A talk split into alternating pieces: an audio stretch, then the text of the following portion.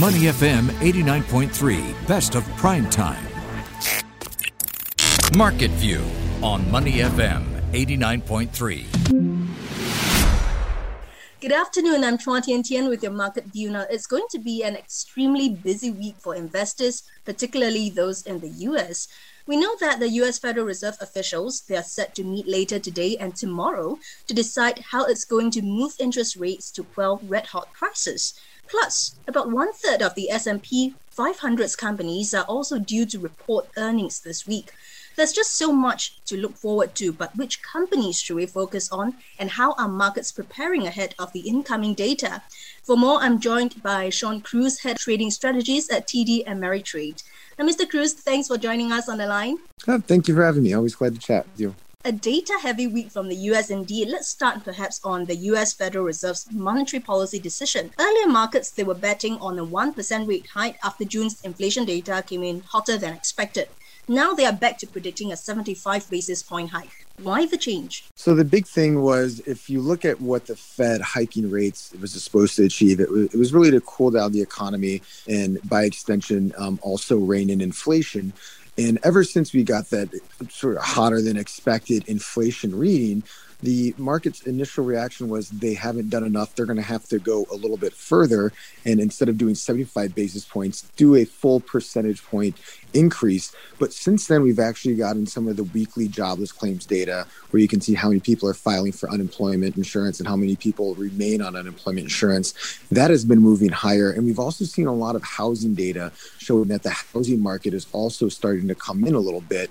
And if you look at the commodity landscape as well, um, a lot of these commodities are well off some of the highs that we had seen them trade to earlier on in the year, which really stoked a lot of those initial infl- inflationary fears and drove a lot of uh, inflation going down the pipeline. So I think from the Federal Reserve's point of view, what they were intending to do was sort of starting to take traction in the economy, and maybe another 75 basis points will be sufficient to continue that. Has inflation peaked, in your opinion? And as usual, what is the likely outcome on Wednesday when the Fed concludes its monetary policy meeting? So I think we've gotten a little bit of um, an indication that inflation has started to peak out. Last year, everyone kept saying it was transitory. This year, everyone has continued to say they think it, it's hit its peak. So I think we're seeing the data, not only in the commodity complex, move lower, but also if you look at some of these PMI numbers, these manufacturing surveys, they're also pointing to um, prices being paid coming down as well. So I think we're starting to see inflation at least roll over here to some extent.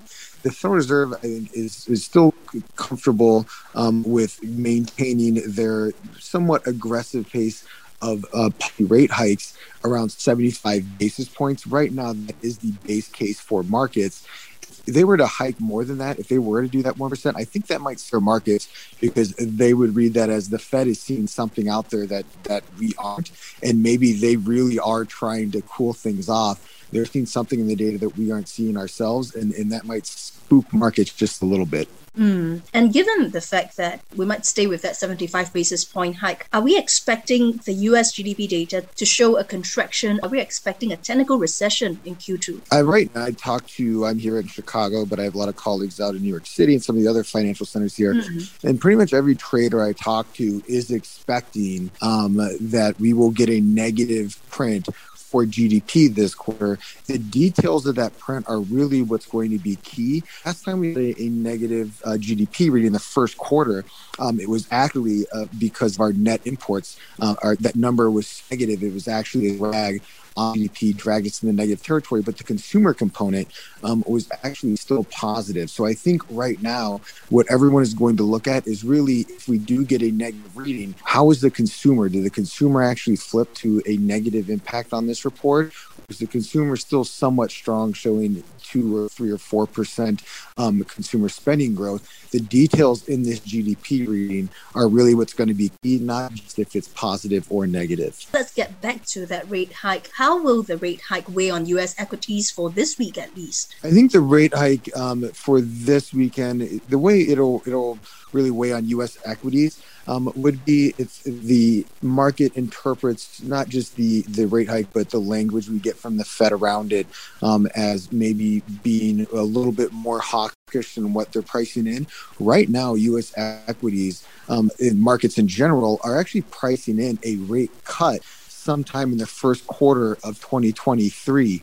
So if, if they get the sense that maybe the Fed is so hawkish they aren't going to be willing to do that, that could actually be bearish for equities. But if they get the sense that the Fed maybe is going to have to uh, come out and maybe put in that rate cut um, either a little bit earlier than expected or maybe do um, even more um, rate cuts than what they're pricing right now with just one, that could actually oddly end up being somewhat bullish for equities. So I think it's going to not only be a matter of just what we hear from the Fed, but also what we see from data, because there is actually a slew of economic data coming out this week outside of that GDP reading um, that I think will impact the investors' mentality as they digest whatever we do get from the Fed. We've seen the S&P registering a dire first half for the moment. From what you see right now and what we expect from the Fed, do you think that the S&P 500 has reached its bottom? Do you think we can expect a recovery going forward? Right now, it does look like the S&P 500 has priced in quite a bit of negativity.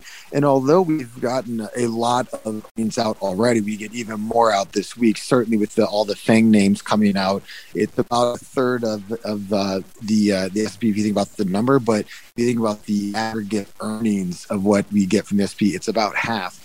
Um, it's really interesting to see how these big tech names are going to respond um, to whatever we do hear from them and just in terms of supply chains um, what they're seeing from end demand that can really uh, cause some pretty big moves and they can drag the s&p 500 with it whichever way we go we actually got a little bit spooked last week um, when snapchat came out and had a pretty uh, negative and dire earnings report and concern was it wasn't just something like Snapchat making an error or um, a bad business decision. They were just saying across the board, they're not seeing the appetite to spend on on ads out there from a lot of these big companies that they rely on. And the theory was, well, if they're not spending on Snapchat, they're probably not spending it for Google. They're probably not spending it for Pinterest or Meta. Um, those decisions and those read throughs on what that says about the spending appetite from these companies it sort of weaves back into earnings reports where these companies are having such big cost pressures that they can't control. They're going out and cutting the costs they can. And sometimes that's these ad and, and some of these other discretionary spending decisions that they've made, which sometimes are they're starting to maybe cut back on those to offset the increased costs of labor and, and other inputs to their business. Mm. If you're just tuning in, we are now speaking to Shawn Cruz, head trading strategist at TD Ameritrade.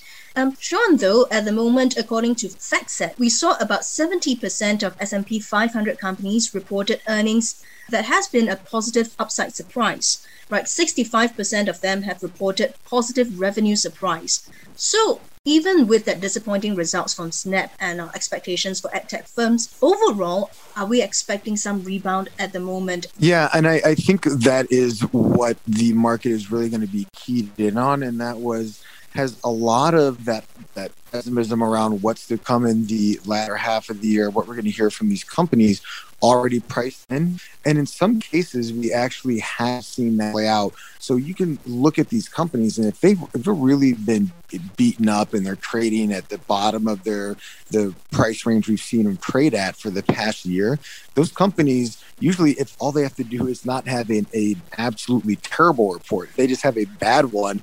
Investors are saying, "Well, it could have been worse. We actually thought maybe was was going to be worse." So it's not as bad as we fear. And we've actually seen some of those stocks rally off of that. Netflix is a prime example where you never thought uh, in years past Netflix could say, "Hey, we've lost a million subscribers," and everyone said, "Oh, thank God, just a million subscribers." That would be hard to imagine, but that shows where the market is right now psychologically. They are really prepared for some negative readings, some negative outlook from these companies, and I think it does show that maybe we are somewhere where we have approached somewhat of a, a bottom here, based off of um, everything that we know around the, just the general global business environment. So I think as long as we don't get just some absolutely terrible outlooks, or, or what I'm focusing on, as long as the outlooks are absolutely terrible, you might see some investors use it as an opportunity to come in and start buying some of these names that have really gotten uh, beaten down over the past year and use it as an opportunity to start taking small bites. And that in and of itself can support some of these price levels we're trading at um, and can lead to a little bit of a base where we maybe we are near bottom and we can start building a, a base to move higher off of for the rest of the year. And Shawn, I do want to set our eyes ahead this week. Some of the potential market movers, who will be? There's McDonald's, Coca-Cola, General Motors, Microsoft, all set to report earnings later tonight. Who will be the biggest movers? Um, I'm actually keeping an eye on McDonald's, and the reason why is typically McDonald's not the uh, the most exciting name to to track out there, but you can actually get a little bit of a read through on how a lot of consumers are handling um, these price pressures that are going on, either at gas or groceries, um, and it shows, I think, the the spending habits or the spending appetite um, for a broad swath of the consumer base here, um, domestically in the United States, but also globally, because McDonald's has a massive global footprint. The other reason why I think McDonald's is interesting is you can actually get a read through on commodities. They use a lot of commodities for all the food products that they produce, and they have to do it at scale. Um, but then also the labor. They're a massive employer, and labor markets are are a little bit a little bit funky in the United States right now, where it's just not only availability but also the cost is something um, that's really going to weigh on a lot of these companies. So McDonald's might be what I think is an interesting company to watch, just because we're going to get a, a, pretty good sample of labor, um, cost, and also consumer spending. And Shawn, I do want to touch on one company that you mentioned in your report, Twitter. Media reports surfaced that Twitter scored an early win against Elon Musk in a fight to make him complete his buyout because a judge has agreed to fast track the case with an October trial date. So, where do you see all of this going? How would that affect Twitter's shares and also, in some cases, Tesla's shares? Yeah, I mean, I, I think Tesla, the, the, maybe the, the positive thing of was when you get towards earnings and it's a good chance to refocus on the fundamentals, and that might have been a benefit for Tesla mm-hmm. shareholders, as it, it, put that uh, that more front and center in the spotlight. Um, but I think for Twitter, oddly enough, Twitter, if we it comes out that Elon Musk may not be um, purchasing uh, Twitter after all, I actually think you could really see a, a, significant pullback in Twitter because right now I would imagine there's at least the the potential, um, and I, I, it's really interesting to see, get an idea of how people are breaking out those probabilities. But the potential that he may actually have to go out there and buy Tesla at that previously agreed to price up around $54. And if the judge or it comes out that he does have to honor that deal, um, you could see Twitter pop pretty uh, significantly pretty quick. But like I said, if it if it doesn't, then you're probably going to see a pretty big pullback. So it's just very uncertain right now, and I do think Twitter is probably going to trade day in day out when we start to get more and more headlines of how that uh, that uh, fight's playing out in the courts um, it's going to be a big driver of volatility for Twitter. Shawn, can I just confirm that when you mentioned $54, that refers to Twitter, yeah? Just for the sake of our listeners. Yeah. So that is, was the agreed upon price that Elon Musk initially said he was going to buy Twitter at was $54.50.